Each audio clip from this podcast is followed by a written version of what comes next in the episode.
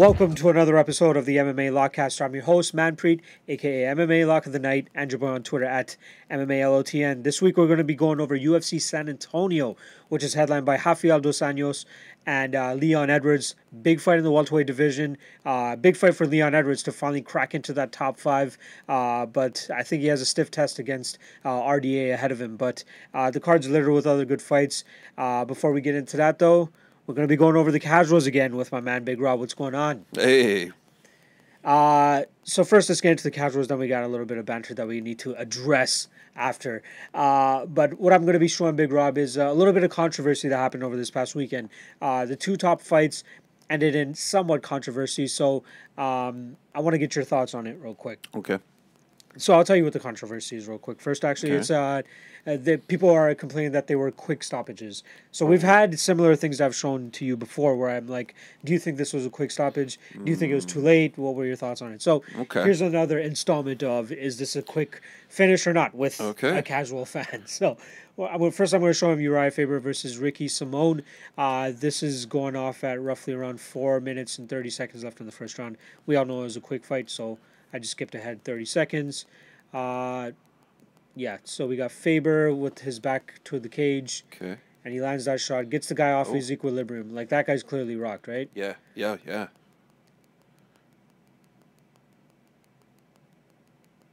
So, what do you think? I, he, he he was still moving.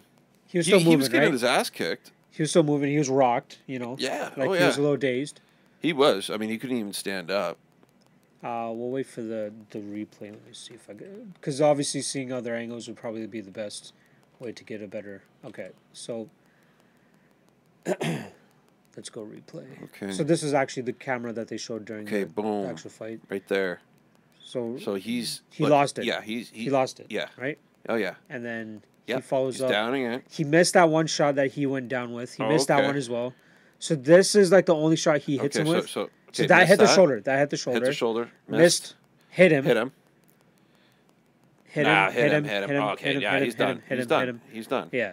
I mean, I mean, if he couldn't even stand up Yeah. a second ago, Yeah.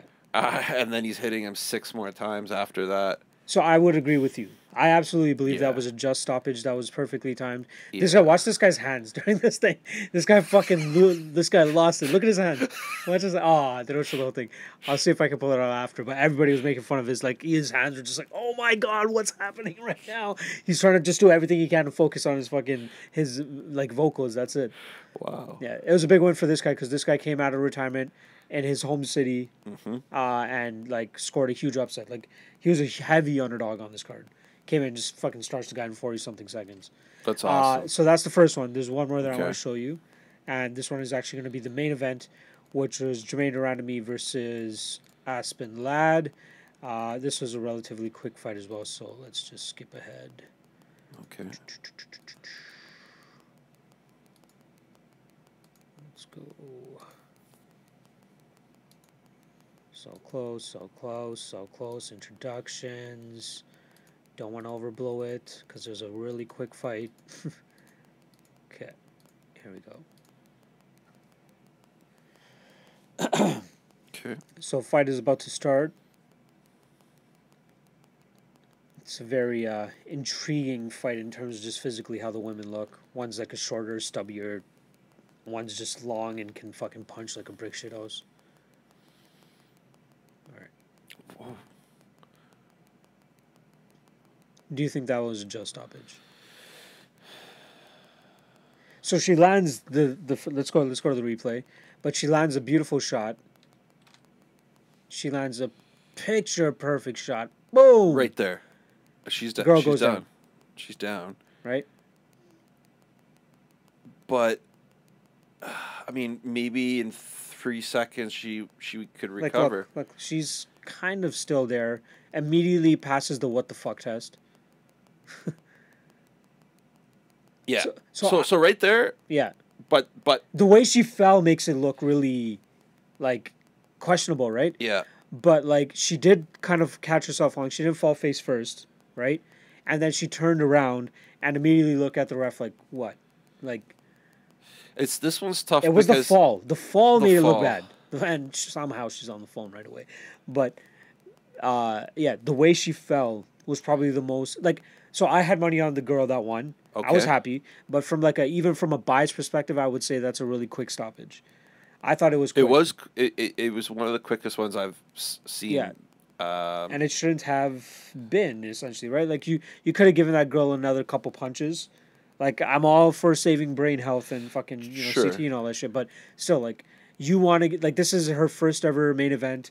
You know, if she won this fight, she probably would be fighting for the title next. But now this girl's fighting for the title. Also, half your paycheck, like I always fucking say, Yeah. right? From a casual's perspective, you're thinking like this guy, ju- this woman just lost half her paycheck just because of a referee thinking that that was too quick of a stoppage. Mm. So I, you know, from my perspective, I would say the beginning looked like she was done, yeah, but then, like moments after, it seemed like she started. To, Even the follow up shot didn't even hit her clean. It hit like in the uh in the chest area. yeah, I don't know. I was I I, Mm. I was I was surprised that people thought the one before this was a quick stoppage because I'm like, Oh. oh, I was cool with that. No. Like I'm okay with that. Um, but this one, uh, you know, even though I had money on it, I was like, okay, that was relatively quick. Like Yeah, I would give yeah. them another couple. it 10, was very seconds. fast. Yeah, she landed, she hit her Probably with a good shot. one I've ever seen. Yeah. Besides that fucking knee one I showed you last That week, was- five seconds, right? that was insane. That's still blowing up. yeah. that you know they need to up. they need to find the real time on that, which was Yeah. like what like two seconds. Yeah, yeah, yeah. No, somebody actually timed it. They're like- Yeah? it was the ref being out of position. Yeah. But like even before that, like you know how they have their names show up, like Mm-hmm, after they, right when the fight starts, even before their names showed up, the guy was out. right. That was great. Let me see if I can show you this. uh The fucking gif of that guy losing it with his hands. Okay, okay. it was probably one of the funniest things I've seen. Where is it? Uh, July 4. Yep. Uh, this guy tweets a lot. This is my man, MMA Trader. Uh, God damn. Where is it? Uh, Brendan Fitzgerald. Yep. This guy. Okay. Uh, he should have it up. Yeah. Like watch, watch Okay. his hands. Okay. I guess we can play the audio. This is from the second fight. Okay. No, sorry, the first fight that I showed you. like, just focus on his hands.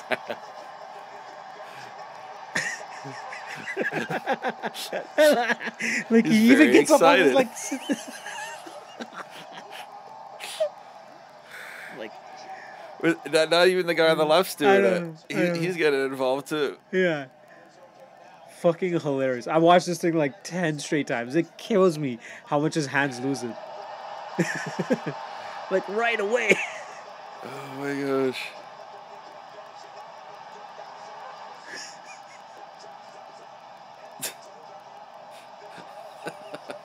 Fucking crazy, dude.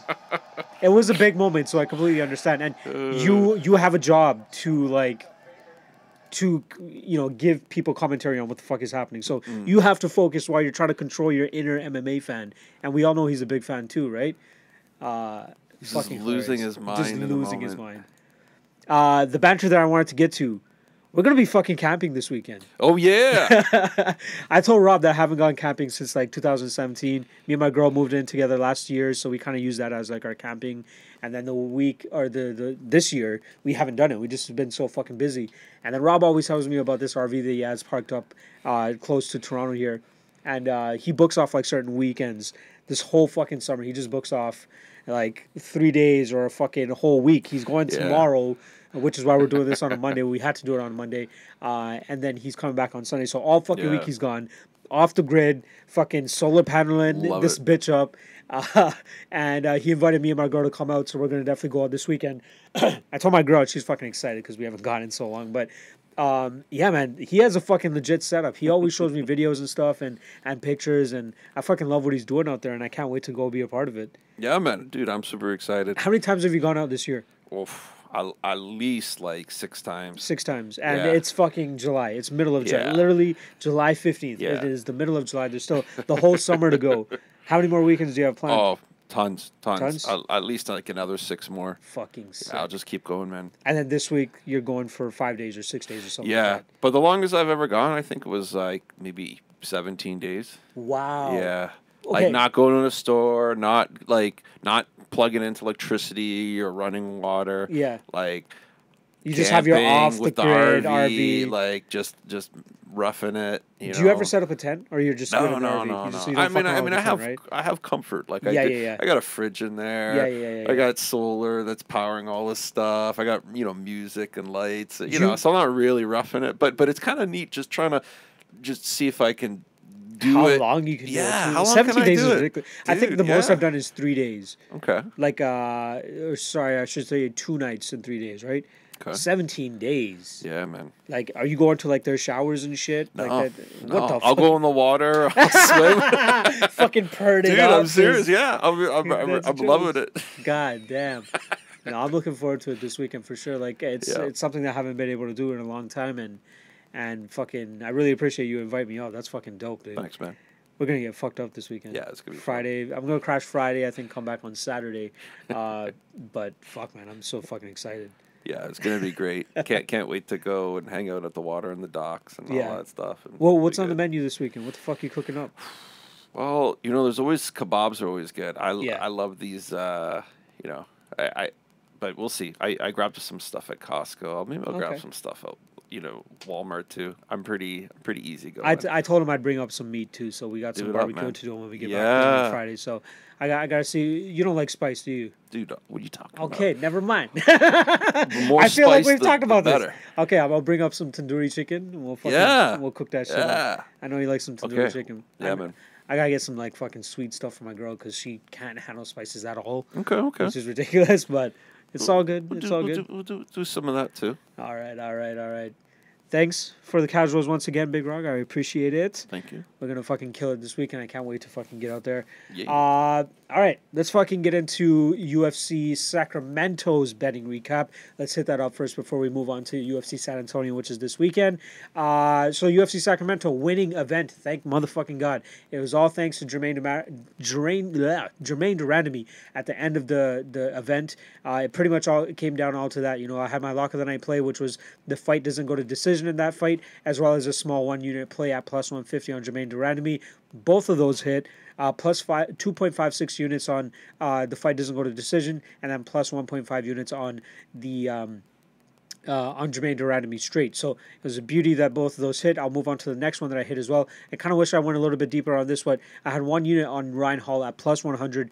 That profits for one unit. Uh, you know, relatively easy fight. I'm glad Ryan Hall was able to pull out some spinning shit, and Darren Elkins is the perfect opponent to kind of have as like a punching bag, uh, if you want to put it to that. Uh, so Ryan Hall was able to comfortably pull off this spinning shit. Not really worry about too much coming backwards in terms of at least uh, punching power and and you know just just being a more dangerous opponent than Darren Elkins, I should say. You know, Darren Elkins' chin really helped him out here uh, once again his chin, you know, some fights it's going to crack. Ryan Hall probably doesn't have the power, but he had the power to hurt him. So it was great to see Ryan Hall get that victory there. I know a lot of you don't really like him, but uh, his style kind of intrigues me, and I would love, fucking love to see him against Kron Gracie since they're in the same division. So I know Kron Gracie has Cub Swanson coming up, and getting a fight with like Ryan Hall will probably be a step back, but hopefully down the future that's something that a, a fight that we get to see. Uh, and knowing us, it'll probably be a striking affair. So we'll see if Ryan Hall spitting shit can pay off or if uh, uh, Kron Gracie could get the W there. But regardless, uh, we don't know if that fight's going to happen. It's just something that I'm intrigued at, intrigued by. Uh, let's go to the losing bets. So I had a couple dog of the night plays here. Uh, first, going off with Karl Roberson versus Wellington Turman. I wanted that fight to go under a round and a half. I thought there was definitely some. Uh, it was at very playable odds at plus one fifteen. I put down one point two five units for that uh, bet. Uh, you know, I, I thought Karl Roberson was either going to light him up on the feet and finish him early, or Wellington Turman was going to get him down and submit him. You know, Karl Roberson hit Turman a couple times, but Turman's you know resiliency paid off. Uh, his chin paid off as well, so he stayed there. Uh, but you know, Turman got the takedown too and got plenty of submission opportunities, and Carl Robinson was able to get out of those too. So both guys showing uh, you know toughness, uh, submission defense, and uh, a good chin, uh, which is why the bet didn't pay off. And eventually, I ended up going to a decision as well, which is really good for me because I was highly considering playing uh, the fight doesn't go to decision, but I don't know what scared me off, and whatever it was, I'm glad I fucking stayed away from it. Next up, I had one unit on Cesar Ferreira at plus 146. I thought Cesar, you know, if he was able to get in close enough for a takedown, that he was going to be able to land one. However, he wasn't able to, able to land at least one. So, um, you know, big props to Marvin Vettori for working on his takedown defense. Big props to him for, you know, working on his hands and, and becoming a better fighter every fight. Uh, but I truly thought that Cesar Ferreira would have the advantage when this got, fight got to a grappling uh, scenario. Uh, unfortunately, you know his his age is catching up to him. Whatever you want to call it, I don't want to make too many excuses because I thought there's a lot of value and a lot of good uh, you know reasons to bet Cesar Ferreira here at plus one forty six. Uh, and then lastly, uh, I had a parlay of, of 0.75 units on plus 157, the first of which was Juliana Pena. Uh, I had her at minus 181, and then I had Mirsad Bektic at minus 152. Sorry, got a little bit of gas. um, Juliana Pena, you know, tough first round, comes back in those second two and completely outgrinds Nicco Montaño. I really thought that Juliana Pena's size and ability to, you know, just be a comfortable 135er uh, was going to come to fruition here, and it kind of did. You know, it was a little bit of a scare in that first round, uh, but I truly thought that she was going to be able to out grapple Nicco Montaño in that is what she did in rounds two and three, uh, securing the victory there. And then Mirsad Bektic, you know, his, his, it seems like his chin is kind of shot. You know, I don't want to say that he's completely done with. Uh, it would be interesting to see maybe if he went up to 155, uh, he might be a little small there, but uh, maybe a weight cut uh, you know, I don't know how much of a weight cut it really is for Mirsad Bektic, but he seems like a pretty thick guy. So, uh, you know, it's two unfortunate losses at 145 now against Josh Emmett and Darren Elkins. Uh, Emmett just hits like a fucking truck, man, and and uh, good on anybody that hit Emmett at plus money. Uh, but that's why I had to go at you know a 0.75 unit stab on this parlay. Uh, it was mainly Bektic, man. I was kind of uh, you know hesitant uh, I, I personally thought like the issue here would be the third round. I thought Bektic would be able to uh, handle the first two rounds. Uh, unfortunately, he wasn't able to. Uh, you know, he wasn't even able to make it into the second round. So, uh, big up on Josh Emmett for getting a big victory uh, as an underdog, especially especially in his hometown of Sacramento. But regardless, I'm happy because we ended the night plus 2.06 units, only a 21% ROI. But I'm happy with that, man. I'm, I'm just happy to get another W. That's two straight victories now. This weekend was a big weekend for me. You know, uh, PFL as well as Bellator. Uh, we can quickly go over that as well. I had 1.2 units on Rafael Carvalho at minus 117. I thought he was the more complete fighter here against Chidi Njokuani. Uh, I wish I went a little bit deeper. I don't know why I wasn't uh, considering going deeper, but I profited plus 1.03 units. Whoa, that was a big little bit of spit that just came out, uh, getting a little salivated over here. Regardless, uh, yeah, so I had plus 1.03 units on that Carvalho play, and then I had my lock of the night play. It was a PFL and Bellator mix. I had uh, Glaico Frank, França and uh, Ed Ruth, five units at minus 176. I thought that was a great price for two guys I thought had pretty much that fight in the bag. Uh, the Franco fight, you know, I knew it was going to be a little bit dicey in that first round, but after that, I knew it was going to be a little bit easier for Franco to get this fight to the ground, and it was. You know, he got that late finish in that third round, and then Ed Ruth completely mollywhopping Kiichi Kunimoto. So it was a no brainer for me to uh, parlay Ed Ruth with somebody. And thankfully, Glaico Franco was fighting the night before, and it was more than an opportune moment for me to take advantage of that. Uh, five units for plus 2.83 units uh, for my lock of the night play there. So that's two back to back lock of the night plays I hit thereafter, completely shitting the bet at UFC 239. I'm still in the hole a little bit, but we're coming back strong with UFC San Antonio, which goes down this weekend. Uh, quick thoughts on that. Uh, let's quickly hit up that. I just want to get a quick overview of the card as a whole. Um, you know, headline by Rafael dos Anjos versus Leon Edwards it could almost be a number one contender contender shot for Leon Edwards, but I don't know how many people want to see Rafael dos Anjos go up against Colby Covington or Kamaru Usman. Um, it's whatever to me, you know. We Colby Covington has Law, Law, Robbie Lawler coming up. Uh, I truly think that if he gets the victory there, that they'll probably line up that fight next for Kamaru. Uh, I wouldn't even be mad to see Jorge Masvidal fight Kamaru. Oh fuck.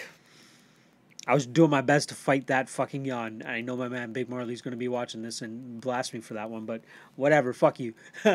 no, no iced coffee for me today. I, I couldn't make the fucking stop before I got out here. Regardless, uh, back to the card, you know, big welterweight fight to top off the card. Uh, Harris versus Oleinik. This fight was supposed to happen shortly uh, before as well. Uh, we'll see if Walt Harris is able to keep this fight off the ground. Greg Hardy's return against another guy in Juan Adams. This should be a sloppy heavyweight slugfest. Uh, James Vick against Daniel Hooker. Great fight there.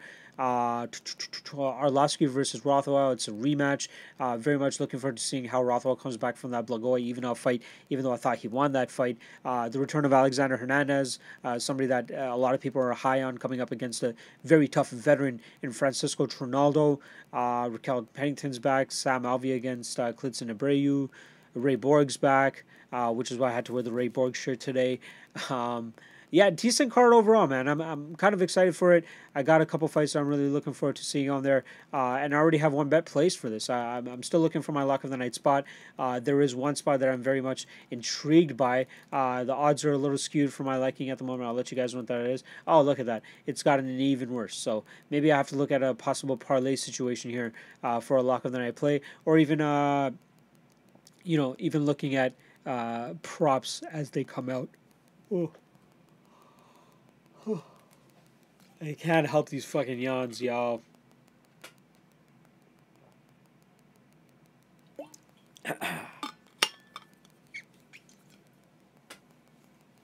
All right, let's fucking get down to business. Let's get into this first fight.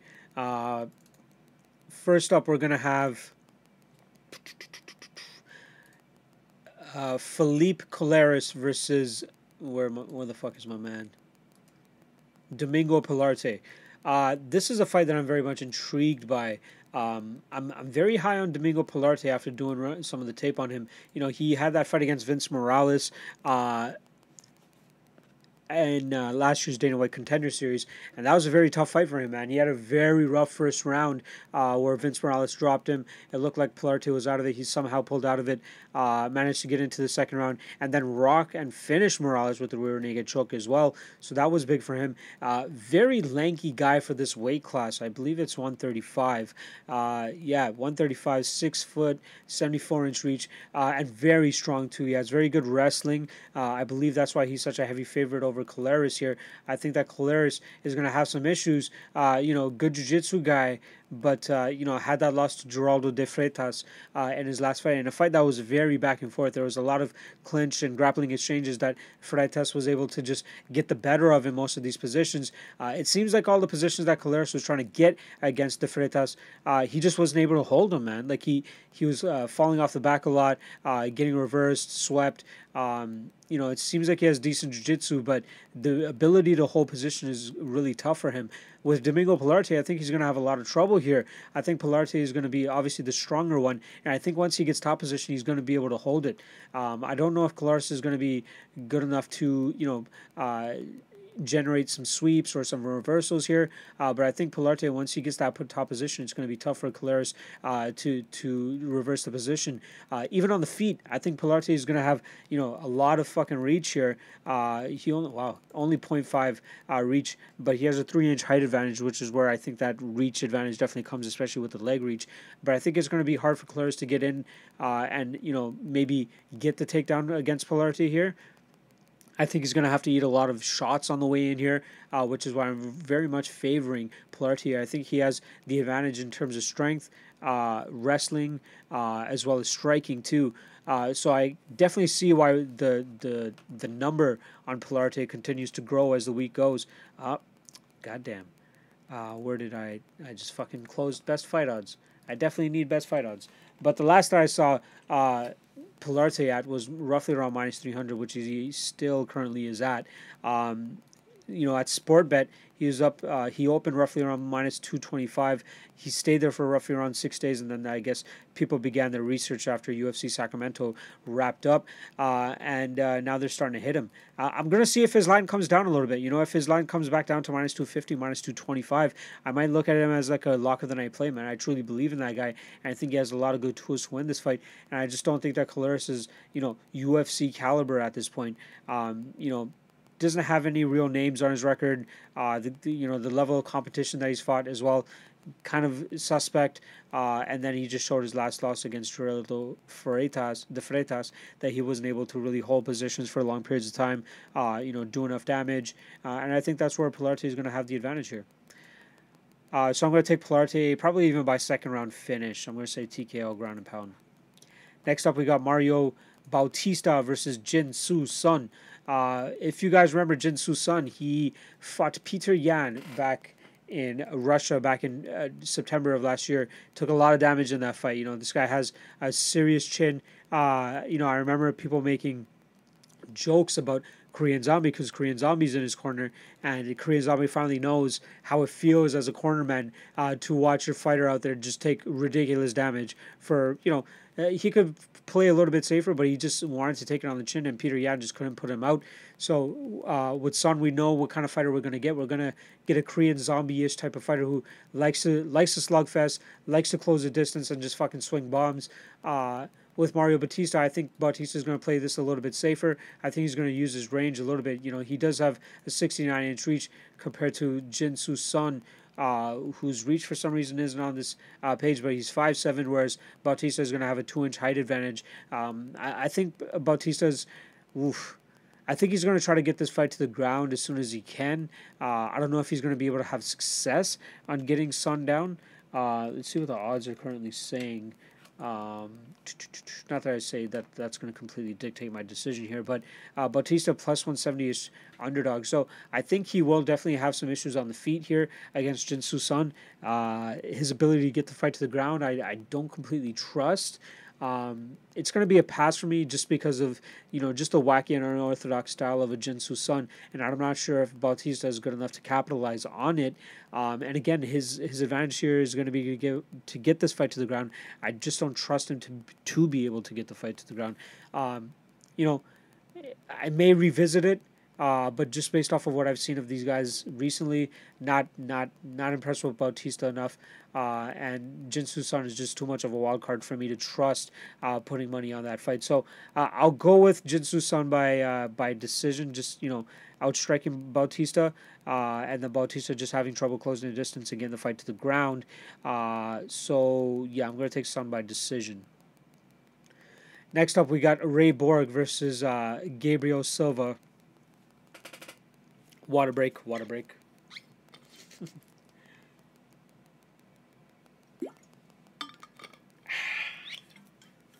Nothing better than cold water. All right, Gabriel Silva, uh, making his UFC debut, uh, seven and zero oh as a pro. Uh, you know, he's fought over in Poland, uh, and then he had his last fight in LFA. I was having trouble finding his LFA fight. Uh, he won that relatively quickly, so I'm not sure how much it would have told us, but maybe he just has powers in his hands. Uh, and the Kamil Lebkowski fight, that's probably the most recent fight that I have, but even that, that was over two and a half years ago. So he came back in 2019, fought in March, and now he's making his UFC debut here against Ray Borg. Um, I want to say that no, Ray Borg was not set up against anybody else, but uh, tough for him, man. He he's coming off a loss to Casey Kenny, who was making his UFC debut. A lot of people thought that Ray Borg won that fight. Unfortunately, him for him to come out on that side, uh, and now here he is against another UFC debutant and Gabriel Silva. Um, you know, Silva, I think he has decent hands. Uh, obviously, a jiu-jitsu guy, in my opinion. Uh, but I think he's to have trouble getting Ray Borg down. You know, Casey Kenny got this fight to the ground relatively easy. But I, th- I don't know if G- Gabriel Silva has that uh, ability to get a guy like Ray Borg down. Ray Borg is a great wrestler, and Casey Kenny is just a good wrestler, too. But I don't see that wrestling from Gabriel Silva here. Um, I think he uh, you know, he's if he's able to get the fight to the ground at all, he just doesn't show the ability to keep the fight on the ground. Uh, and especially against a guy who's such a good scrambler like Ray Borg, I think Silva's going to have trouble. And I'm also going to give uh, Ray Borg the advantage on the feet here too. Um, I think that he will have the advantage on the feet for sure. Uh, I think he just moves better. He's the he's going to be the faster fighter here. Um, and I think that Silva's going to want to initiate the clinch and try to get this fight down ASAP. I don't think he's going to be able to. Um, I like I like Ray Borg uh, roughly around the minus 250 range uh, that he's currently at, but I, I don't know if I uh, feel uh, good enough to pull the trigger here. maybe this might be a situation where I uh, possibly parlay Pilarte and Borg, uh, but I'm just gonna have to wait and see how the lines shape out for the rest of this week. Again, it's just Monday. Like, there's no need to rush anything. I feel like there might be other spots that I could come across, but I truly like um, I like Ray Borg here. I don't think uh, you know, uh, especially the the UFC debut thing going up against Gabriel Silva here against a tough vet, especially a title challenger like Ray Borg. Um, I think it's going to be tough for him to come out and string a victory here and spring the upset. So I'm going to go with Ray Borg by decision. I think he finally gets his victory, finally gets that full paycheck to finally put towards his kid and all that stuff, uh, and that's why I'm repping the Ray Borg shirt here. Uh, so I'm going with my man Ray Borg. Next up, we got Roxanne Modafferi versus Jennifer Meyer. Roxanne Modafferi coming off a big victory over Antonina Shevchenko in her last time out.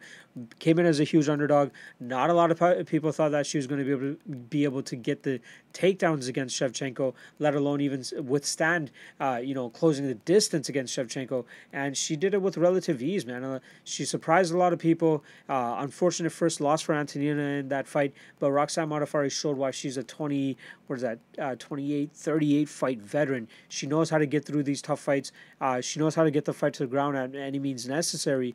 Uh, and she even had more trouble against Sijara Eubanks, which is interesting. You know, Shevchenko probably is still not completely comfortable in an MMA setting. She was only 7 and 0 going into that fight, 8 7 and 1 now. Uh, it's going to be interesting to see how she comes back and if she's able to work on a takedown defense because is not the strongest takedown artist either out here, you know. Uh, her her stand up is still relatively sloppy. Uh, I know she's been working with John Wood a lot to try and shore that up and, you know, try to make it easier for her to close the distance without taking as much damage. Uh, but she's going to be taking a lot of damage here against Jennifer Maia. Uh, I think that. Uh, you know, Maia doesn't really have much to offer off of her back. So if she, this fight does somehow hit the ground, I think Maia's going to be in a lot of trouble. Uh, but it's going to take a lot for uh, Roxanne Modafferi to get this fight to the ground. Um, I, I think that she will be successful in getting this fight to the ground. I think that they're, they are going to find situations where they find themselves clinched up against the cage and Modafferi drags this fight to the ground.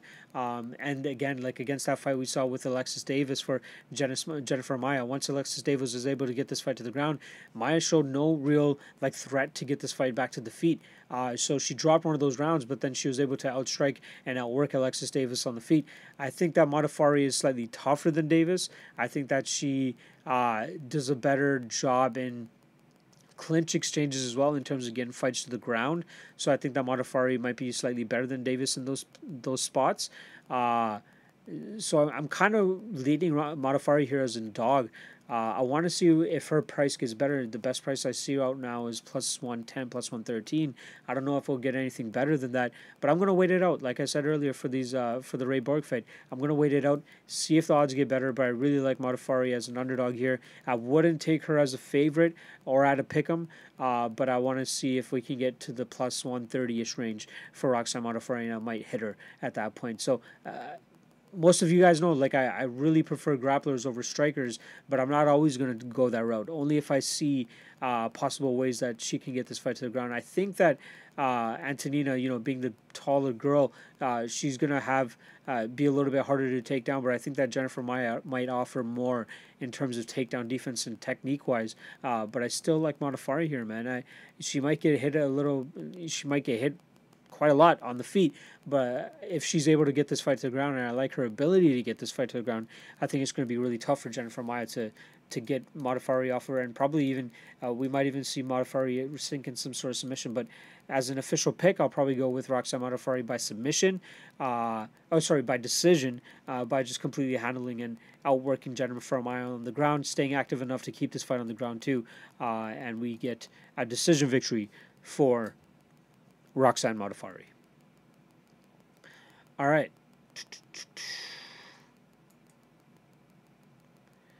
Next up, we got Sam Alvey versus Klidson Abreu. Uh, Sam Alvey, my man, fucking. uh, my man, uh, Newsom MMA, Adam Newsom over there at Newsom MMA, likes to call himself the, the Sam Alvey Whisperer, if you want to call it that. Uh, apparently, he's like 7 and 0 or 6 and 0 in betting in Sam Alvey fights.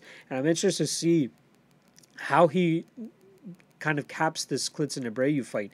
uh, like I've broken it down plenty of times in the past with Sam Alvey. You know, he has a very rudimentary style. You know, throws big shots, doesn't really throw combinations. Uh, very lackadaisical. Probably not the best uh, in terms of pace and uh, output.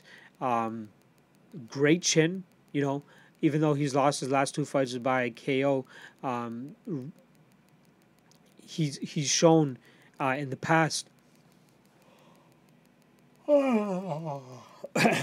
he's shown in the past that you know his chin can definitely take some damage and he can uh, withstand it. Um, but uh, with the Abreu fight, I'm not sure if he really has much to worry about in terms of knockout power. I think he his real concern here is going to be grappling. So he has good takedown defense, uh, but he's fighting a pretty big guy in here, Klidson Abreu, who's able to get fights to the ground with somewhat, uh, you know, not not too tough. Uh, so Klidson Abreu is going off at the minus 160 favorite right now with Sam Alvey plus 140. I, am gonna stay away from this fight as well, man. Like it's just so tough with Sam Alvey, especially with all the heat that he has in his hands. He might be able to land on a Abreu and probably put him out. Um, you know, with Abreu, you're talking about a guy who's coming off a decision loss to Magomed Ankalaev, uh, but his both of his losses have been. Uh, sorry, two out of his three losses have been by punches and finish uh, by KO. So that's one thing that you have to worry about with Sam Alvey. Even though he doesn't put out much output, uh, or he doesn't really um, you know, have the most entertaining and and and friendly style, at least as a better, uh, you you can't really knock the the knockout power that he has in his hands. So uh, I'm gonna take as a pick. I'm gonna take a Abreu by decision, but uh, I'm gonna stay away from betting it just due to the the issues that Sam Alvey, Alvey possibly brings with his uh, with the power that he presents. Next up, we got uh, Raquel Pennington against Irene Aldana. Um, is going off as the favorite right now. Um, let's see. She's going off the favorite at minus 150. Come back on Raquel Pennington at plus 130. You know, Pennington's had a rough stretch in his last two in her last two fights. Very tough opponents as well. And Amanda Nunes, uh, who completely mollywopped her for fucking four and a half rounds, uh, and even quit after that fourth round too. But somehow her, her coaches willed her back into it. Uh, and then in the Germaine de Randamie fight, you know, she got completely beat up. She wasn't able to get uh, de Randamie down, uh, and she just, yeah, she just got completely murked on the feet. Uh, good on her for her toughness pulling out here and her being able to stay in the fight. Uh, but she got beat up in that fight, and I think in this fight with Aldana, you know, Aldana may have similar success on the feet here, but she just doesn't throw with as much ferocity and, and ferociousness as a Germaine de Randamie or an Amanda Nunes. So Raquel Pennington's toughness may be able to, you know, withstand it here, but I think she might be able to get this fight to the ground and probably even grind out an Aldana. Maybe get this fight into clinch situations up against the cage, make it tough for her. Um, I, I kind of like Pennington as a dog here. You know, if you don't if you don't really completely write her off due to her last two losses again, two uh, two former champions, a current double champ and a former champion. Say what you want about GDR, but she was a champion. Uh, and then Aldana, it's a, it's a huge step down in competition, in my opinion. Uh, Aldana has does all the right things in terms of her striking. You know, was a was too close of a fight against Bethe uh, Correia for it to go to a decision. Thankfully, Aldana was able to pull off the submission in that fight. I don't even want to know what the fucking scorecards were going to look like there, but uh, I think this is we need to remember the scrappy Raquel Pennington then and the fighter that she's able you know she's she's able to represent.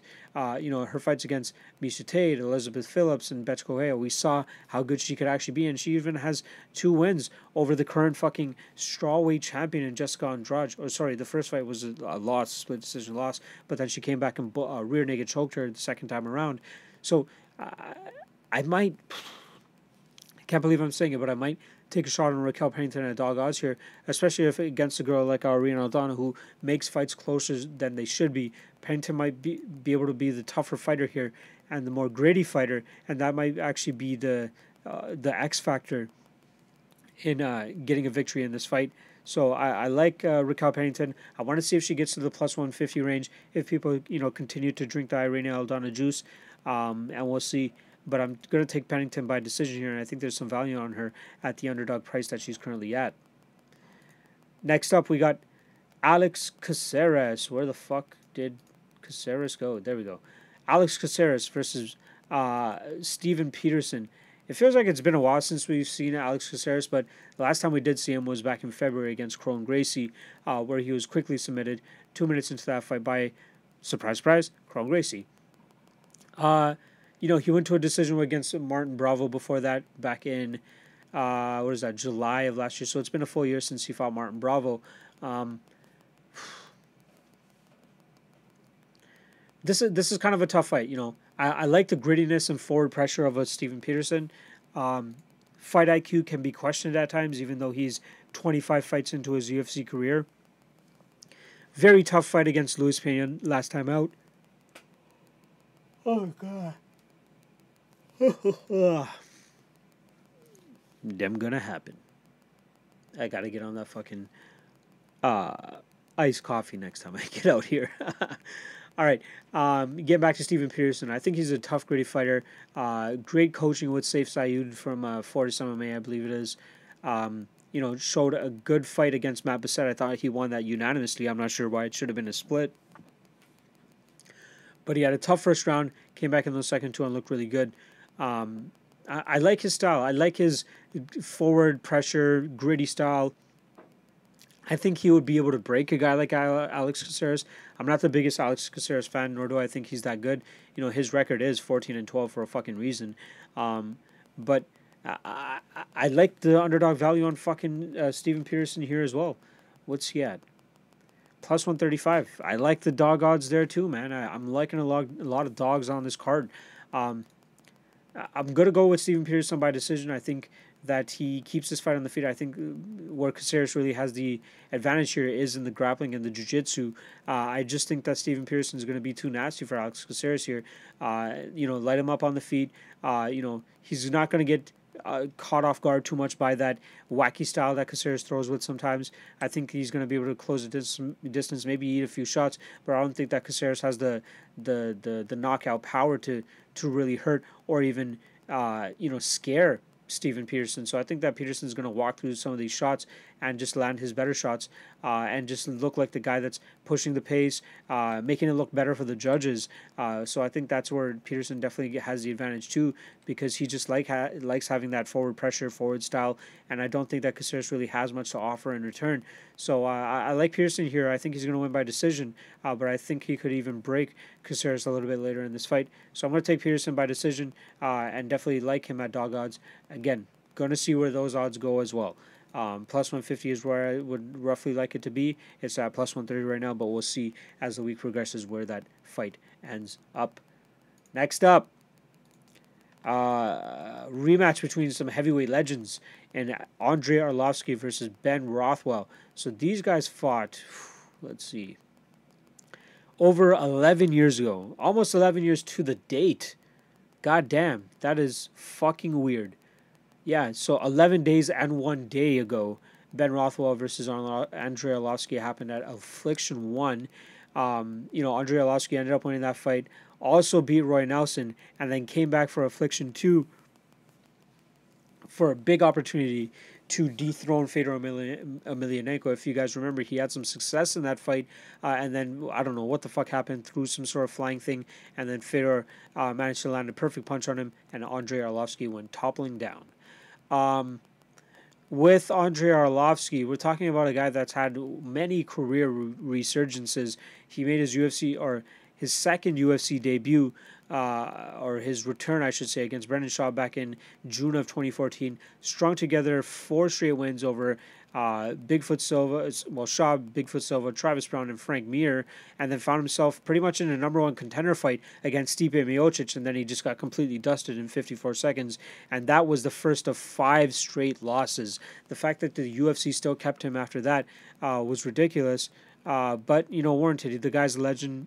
He still brings eyeballs. if you guys are doing the yawning drinking game, y'all are getting fucked up. That's all I'm going to say.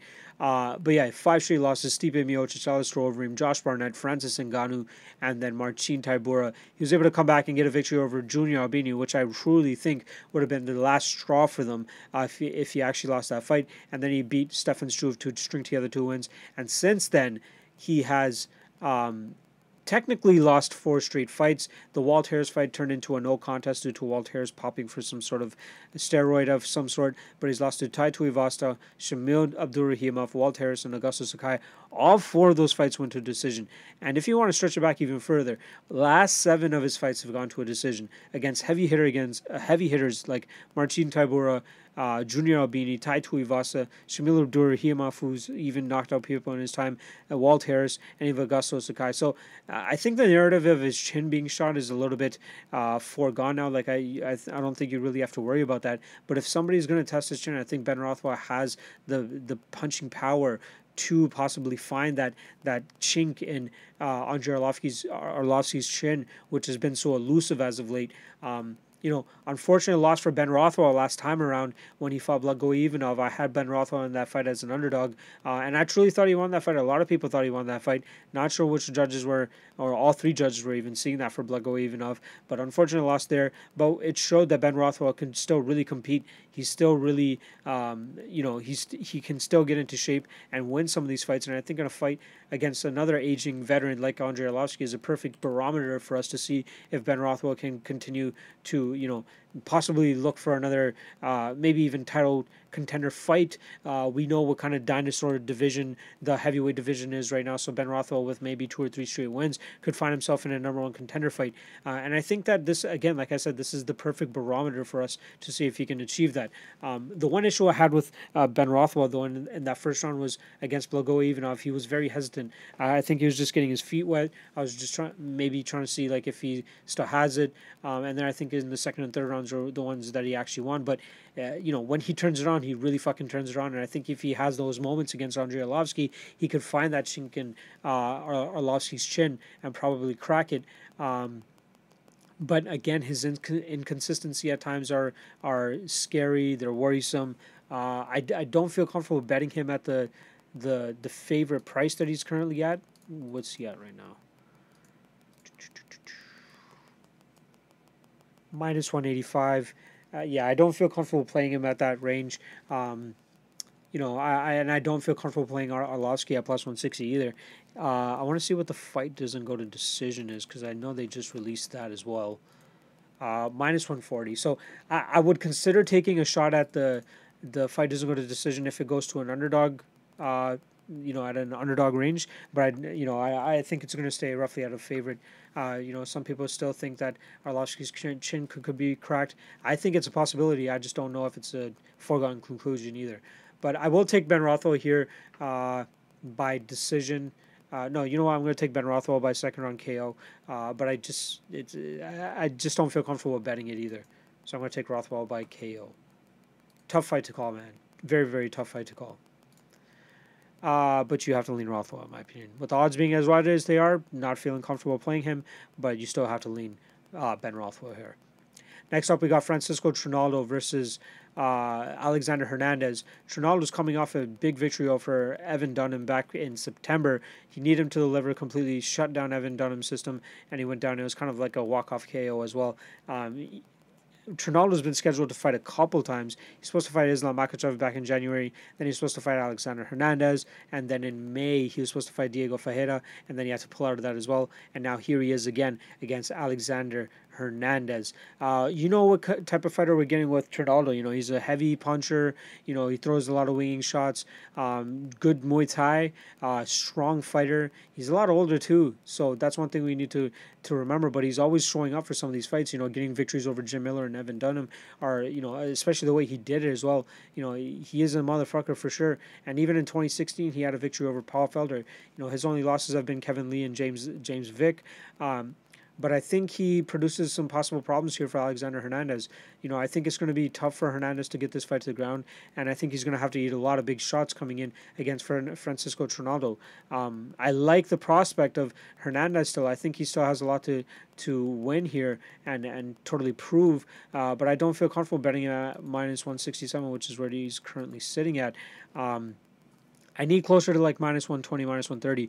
I know I told a couple people earlier this week or earlier last week or later last week uh, that I was, you know, considering making Alexander Hernandez the lock of the night play. But after watching some tape, I, I got to back off of it a little bit. You know, Trinaldo, even being as old as he is, he has, definitely has uh, he has a KO threat.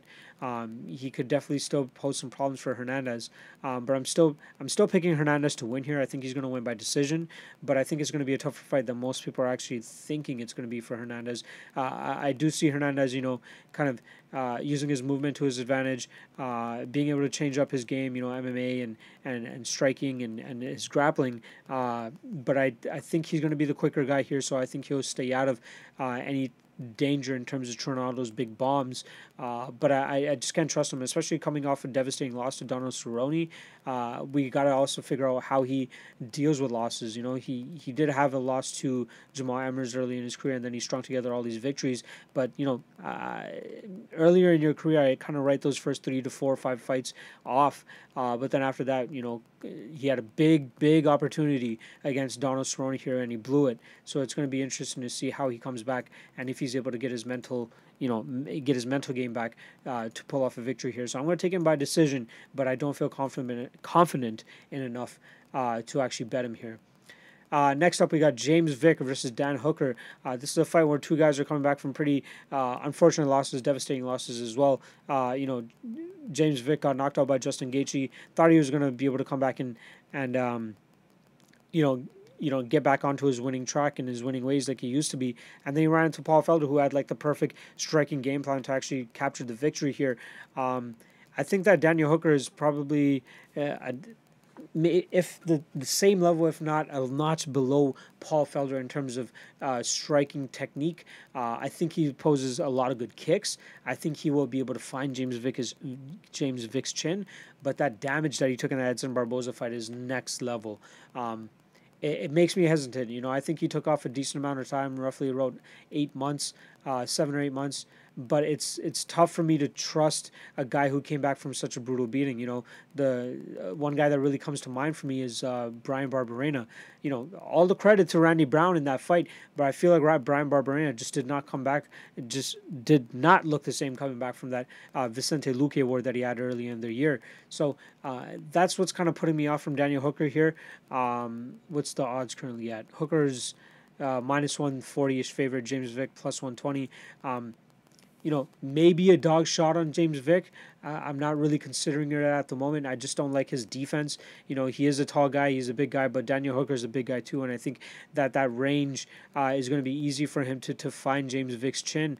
Uh, he just has tall man defense. You know, he just fucking keeps his head and his chin high up in the air. I'm not sure if he's really worked on the, this worked on it for this camp, but it's hard for me to see him uh, correcting a mistake like that. Such a consistent and, and natural mistake it seems like he makes uh, with keeping his chin up uh, and just just being a tall fighter. It's good that he's a tall fighter, but uh, when you're fighting really good strikers, especially a guy like Daniel Hooker, you got to tuck that chin. You got to make sure that um, you know they they can't find it at that easy uh, and uh, just just all those X factors and James Vick's poor striking defense, it's kind of making this fight a pass for me. Uh, I might even look at the possible fight doesn't go to decision. Let's see what those are sitting at. If that's plus money, I would possibly consider that.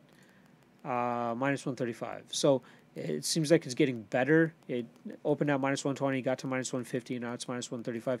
If that hit plus money, I would consider possibly making a small play on that. Even if it hit minus, or uh, sorry, even money, I would possibly consider that as well. But uh, it's it's tough for me to see uh, being comfortable betting on either guy to win this fight, uh, which is why I'd only consider, you know, the, the, the fight doesn't go decision. Uh, but in terms of forcing myself to pay, take a pick, I'm going to take James Vick, man. Uh, I'm going to side on the side that um, the the the damage that Daniel Hooker took in that Edson Barboza fight was too much for him, and he hasn't fully recovered from it. Uh, and I think that Vick has the power uh, to make it hard for uh, Hooker, and it might uh, come for a, a, relatively quick finish for James Vick as well. Um, one thing I think that Daniel Hooker really needs to implement in this fight to, to probably you know secure victory better is use those leg kicks, man. He he tried using those against Edson Barboza, uh, but I think here against James Vick, he's going to have a lot of success success against a guy who's so tall, and uh, especially his calf kicks. I think it's going to be a lot easier for Daniel Hooker. So if he starts throwing leg kicks, I think he has a good chance of winning this fight. Uh, but I'm going to take James Vick just for you know putting a gun to my head. I think that he finishes James uh, Daniel Hooker here, maybe even by dart stroke if they get into a clinch situation uh, and even a wrestling situation. I think that James Vick loves that D'Arce, that anaconda choke, and I think he's going to be able to land it here on Daniel Hooker. But I'm going to take KO second round for James Vick. Next up, whoop, there we go. Greg Hardy against Juan Adams. I tweeted out earlier this week if you bet on this motherfucking fight, you are even more of a degen than I am for fucking betting on Alvaro Herrera, Alvaro Herrera and uh, Devin Powell. I think last year or the year before that. Who knows what the fuck is going to happen in this fight? You know, we know the one thing that is guaranteed is somebody's going to get knocked out, which is why the fight doesn't go to decision odds are minus one, minus four seventy five and somebody, uh, and it's going to be very sloppy. It's going to be a very sloppy slugfest between two guys that just want to put each other out. Uh, you know, it's minus 110 right now. It's an even money fight. Both guys are sloppy. And Juan Adams, I believe, is going to be the slightly bigger guy, but Greg Hardy is a big guy in his own frame. Uh, but their, their their technique is just so fucking sloppy. When it when the going gets rough, I think Greg Hardy is going to be the one that's uh, more gassed. I would have to give Juan Adams the slightly better gas tank advantage, but I don't think he's going to need it for longer than a round and a half. Um, I think that Greg Hardy, I think they're just both going to swing, man. I think if anybody's going to be technical, it's Juan Adams. And by technical, I just mean slightly more disciplined and not just throwing ill advised hay- haymakers. Uh, but I think that. Uh, you know, if Greg Hardy can't get him out of there in the first two and a half minutes, it's going to be really tough for him. Uh, I'm just, I don't know, man. It's going to be, it's going to be a tough test, and it's more of a coin flip, man. If you're going to bet anything, I would bet either the under or the fight doesn't go to the decision. But those are probably juiced the fuck out. Um, I, am gonna see what the under under fucking one and a half is. You know, if it's like minus one and a half and uh, or sorry, if it's under one and a half and uh, we're sitting we're seeing at like minus two twenty, minus two fifty, I might make it a lock of the night play. Fuck it. I will take the chance in thinking that Juan Adams won't try to grind out Greg Hardy and get this late into the later rounds. But I think that uh, even if Juan Adam gets gets this fight to the ground, he's going to be too big for Greg Hardy to get off of him, uh, and he could probably get a TKO there, maybe even some sort of submission. But I don't see that. I see it's being a slugfest. I'm going to take Greg Hardy by first round KO. I think he just he's going to be quicker than Juan Adams here. I think he's going to be able to land the big shot, put Juan, Juan Adams out, and TKO him. Maybe lock of the night play the under one and a half whenever the fuck that comes out. But fight doesn't go to decision on minus four seventy five. Way too juicy for me. You know, Francis Ngannou and uh, Derrick Lewis flashback slightly uh, which is why I would feel much more comfortable with the under one and a half whenever those odds are fucking released. But I will take Greg Hardy by first round submission, just being the more athletic and quicker guy here. Next up, co-main event time: Alexei Oleinik versus Walt Harris. We know what the fuck uh, this fight is all about. so these guys were actually supposed to fight each other in May, um, and I believe that fight got moved due to uh, yeah, Oleinik being hurt, and uh, Walt Harris ended up fighting Ser- Sergey Spivac that night and got a quick victory in 50 seconds, and then wanted that quick turnaround two and a half months later against Alexei Oleinik to get that fight. Very simple. What the fuck is going to happen with this fight? You know, uh, Alexei Oleinik's going to try to get this fight to the ground ASAP. Walt Harris is going to try to keep this fight on the, on the feet and try to pummel out um, Alexei Oleinik. Um, it's actually hilarious that the fight doesn't go to decision on this fight. Uh, has worse odds than on the Juan Adams and Greg Hardy fight. It's currently sitting at minus six hundred, uh, and for uh, you know a correct reason. I think that if Oleinik gets this fight to the ground, he's going to find a submission very easily. And I think if Walt Harris keeps this fight on the feet, uh, I think he's going to be able to actually finish Alexei Oleinik, completely pound him out, uh, and get the victory. Um, it's tough to trust Walt Harris though, man. Uh, I think he is the favorite, and and you know rightfully so. Uh, what is it, minus one fifty five? He's just so hard to trust though. He's he still seems green, even though he's fucking you know nineteen fights into his career. He just seems like he's just not comfortable when it gets into clinch situations, and um, uh, I think a guy like Alexei Oleinik, I, I think Oleinik is going to have a harder time getting Walt Harris down than he did Mark Hunt. Uh, I believe strictly due to Walt Harris's athleticism, uh, it's going to be harder. But I think that if it gets close to the cage, I think Oleinik will find a way to drag this to the cage because he is a big guy. He is a strong guy. He is a big guy, and he is a fucking what is that 60, 70 fight veteran of the game. he's going to find a way to get this fight to the ground. Um, I might look at a Oleinik inside the distance maybe if that's like plus 200 ish, I might fucking take a stab on that. Or even Alexei Oleinik by sub, if that's plus 200, I might take a stab on that.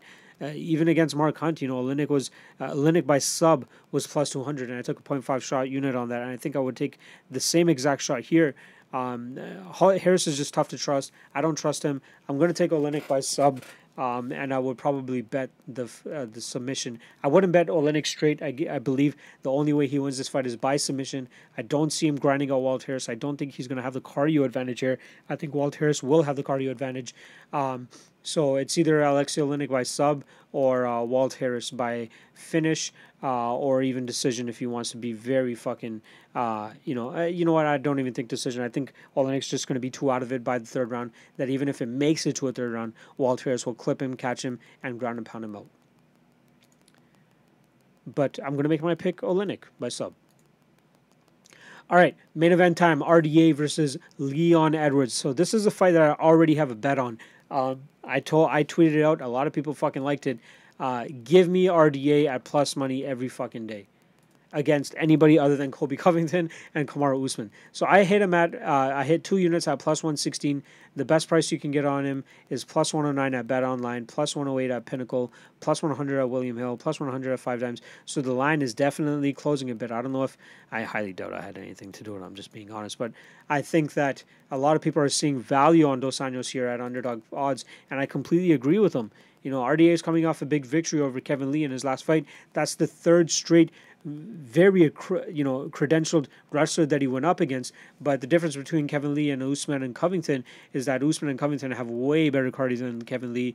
You know, Kevin Lee clearly blew his wad. He was fighting like a bat out of hell in those first couple rounds, thinking that he was going to be able to finish Dos Anjos. Dos Anjos was right there with him every fucking every fucking minute. You know, even in I think it was the third round or the fourth round, he came out with like a flying knee or something crazy just to show Kevin Lee, I'm here, motherfucker. I got the gas to go all five rounds, and I think that is definitely going to be an advantage here for against for him against Leon Edwards. You know, it was very concerning uh, for Leon Edwards to give up full mount with one minute left against Gunnar Nelson. I know Gunnar Nelson has a knack for getting those submission or those positions, but I think RDA has a better takedown game than Gunnar Nelson. I think RDA mixes up the MMA game way better than anybody that Leon Edwards has fought as of late you know, that win over Cowboy Cerrone is one thing, but Cerrone hasn't been really known to be the best wrestler out there, you know, and that's probably the most impressive win he's had when he ran into Kamaru Usman. You know, Kamaru Usman's a fucking freight train. He's, it's tough to beat a guy like that and I think he's going to have some trouble here against RDA. I think the most success Edwards is going to have is probably in the first two rounds with his striking,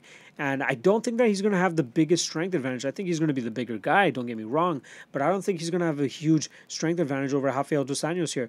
I think dos Anjos, you know, one thing is concerning with him is sometimes it seems like he's giving up uh, his back to the cage a little bit too much. Uh, but one, you you know, you can't really downplay the work that he's doing there because he is st- still landing very good knees uh, to the body of his opponent opponents when his back is against the cage, especially against Robbie Lawler. Um, but uh, I, I truly think that he's going to be the most well-rounded, well-rounded striker and most well-rounded fighter that Leon Edwards has ever fought. And the fact that it's five rounds, I think it really, really, really um, uh, favors Dos Anjos here. I think Dos Anjos has the pace and the cardio to go all five rounds, make it tough in those three, four, and five rounds. Um, and uh, I think that's where he pulls off this decision victory. I think that uh, Edwards makes it competitive for the first two rounds with his striking. Uh, you know, keeps Dos Anjos at a decent range. But I think that Dos Anjos, with his game planning, um, you know, he is very good on the feet, uh, and then very good with mixing his takedowns into his striking, uh, and vice versa. Um, that I think that's going to eventually give Leon Edwards problems. And I think that Edwards is going to have a lot of trouble getting up off of uh, a Dos Anjos takedowns uh, later in those fights, uh, later in those rounds. So I, I very much favor Dos Anjos here. Uh, it sucks because I really like Leon Edwards, man. I think he brings a lot to the table with his striking. Um, it's kind of unfortunate he's had to run into Rafael Dos Anjos here, but I truly believe that Dos Anjos is like the top three gatekeeper, top four gatekeeper. If you don't have that pressure wrestling style of a Kamaru Usman and that pace and and cardio of a Colby Covington, it's you're not going to beat Rafael dos Anjos, man. It's it's as simple as that. You know, Kevin Lee had the wrestling. I think his wrestling is definitely up there with Colby Covington and Kamaru Usman, but he just can't keep up the pace. And Dos Anjos can keep up that pace. He can keep up the the consistency. And even in that fight against Robbie Lawler, you know, he pretty much it seemed like he emptied the gas tank in that second round with going on that flurry, but he was still able to go the full five rounds. I know it was a diminished Robbie Lawler, but I think that he will have just as much success against Leon Edwards here in the later rounds. Uh, and I think he wins this fight, man. I, I truly think he wins by decision. Uh, yeah, I fucking love Dos Anjos in this uh, range. I don't know if you're going to get plus 110, plus one plus 115 again on him. I think people are, you know, getting getting hip to the whole Dos Anjos thing. Know, he's uh, minus 102 on Bookmaker now, which is fucking nuts. Let's see what these things even uh, opened at. Uh, so Five Dimes is normally one of the first ones. So he opened at minus 135 and there's been a lot of movement where he's been going from favorite to dog favorite to dog but he's been a he's pretty much been a dog since uh since July 20th nope. Since July 2nd I should say sorry. So uh, he's holding true at that pick-a-mish line plus 100 line. Wait it out for the week. You know if you want to hop on this Dos Anjos train and tail my play I would say wait it out a little bit longer. Uh, but I do definitely see a lot of people that are very interested in Leon Edwards too. So there's definitely going to be some plays there, and there might be some sharps who want to hit him a little bit later in the week. Uh, so just keep your eye on the RDA line. I think you can you could probably get a good line on him uh, a little bit later in the week. But I hit him at two units at plus one sixteen. Very happy to do so. Very happy to see him at those odds, and it was almost a no brainer for me to pick him. Dos Anjos decision, have to do it, and that's going to be my official pick. So that's UFC San Antonio. I feel like I fucking killed it for you guys here. Uh, I, I had my man Joseph fucking call me out on the last uh, podcast, you know, not being prepared for those first couple fights. And, you know, I, I, I like the fact that you guys are keeping me honest. Um, you know, I do my best to stay on top of this tape as much as possible. I try to have it ready to go for Monday so I can record this podcast fully prepared. Uh, even though I have like you know the rest of the week to to dust up on a couple of things and see where the line movement goes, I, I want to get ahead of schedule, man. I love the schedule that my man Newsom's on. You know, he's he's a couple of cards ahead already. It's it's great to be on that schedule. So I've been killing it with the studying for the last couple of days. Uh, even for this week too, I'm going to be trying to get ahead and trying to get all the way up to. Uh, the next card, I believe, which is UFC 240, headlined by Edgar and Holloway. Uh, and it's good that the odds makers are getting the odds out really early too. So, um, you know, it, I, I, I kind of prefer to make my own assumption first and, and make my own betting lines, then you know compare them to what I see uh, what the odds makers release. But if they're already out there, I'm already gonna fucking see them. So I, I kind of know right away which fights I don't want to waste my time on too much, and then the fights I need to just like look on a little bit, just enough to be able to give you guys a, a proper prediction and a proper pick, uh, which is what I did with a couple of the fights earlier in this card.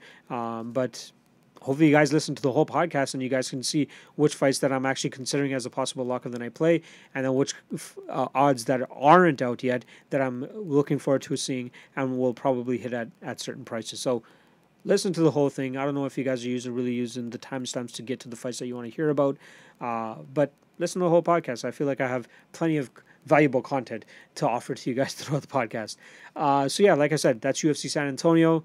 Uh, one bet placed already. This is going to be possibly my third straight winning event as well. So if I win this event, my next event, which is going to be probably UFC 240, will be my first paid event.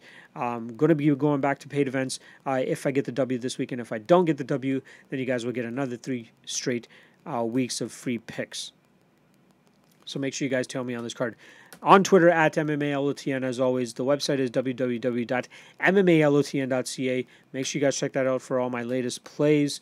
Um, I will be back next week for UFC 240 to do the lockcast for you guys, as well as next week we're going to be doing the next Combat Combatisseurs episode as well. We're supposed to do it this week. Unfortunately, we won't be able to because my man Big Rob is going to be out camping. I'm going to go join him, like I told you guys at the beginning of the episode. I'm going to be going up on Friday, stay the night there, and probably come back on Saturday.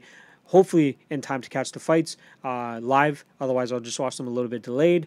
Uh, but yeah, next Monday, I'll be back for Lockcast, and then Wednesday of next week, uh, I'll be doing the next Combatisseurs, so I'll be back with Tony to do that for you guys. I believe that is it. Rate, comment, subscribe. Uh, wherever fucking platform you're listening to, YouTube, whatever it is. YouTube is probably the best. So if you guys are listening to this audio, I feel sorry for you guys, but YouTube, watch my beautiful face. It's always available for you guys. Uh, and uh, yeah, that's about it. I'm out. Peace. Good luck this weekend. Uh, we out.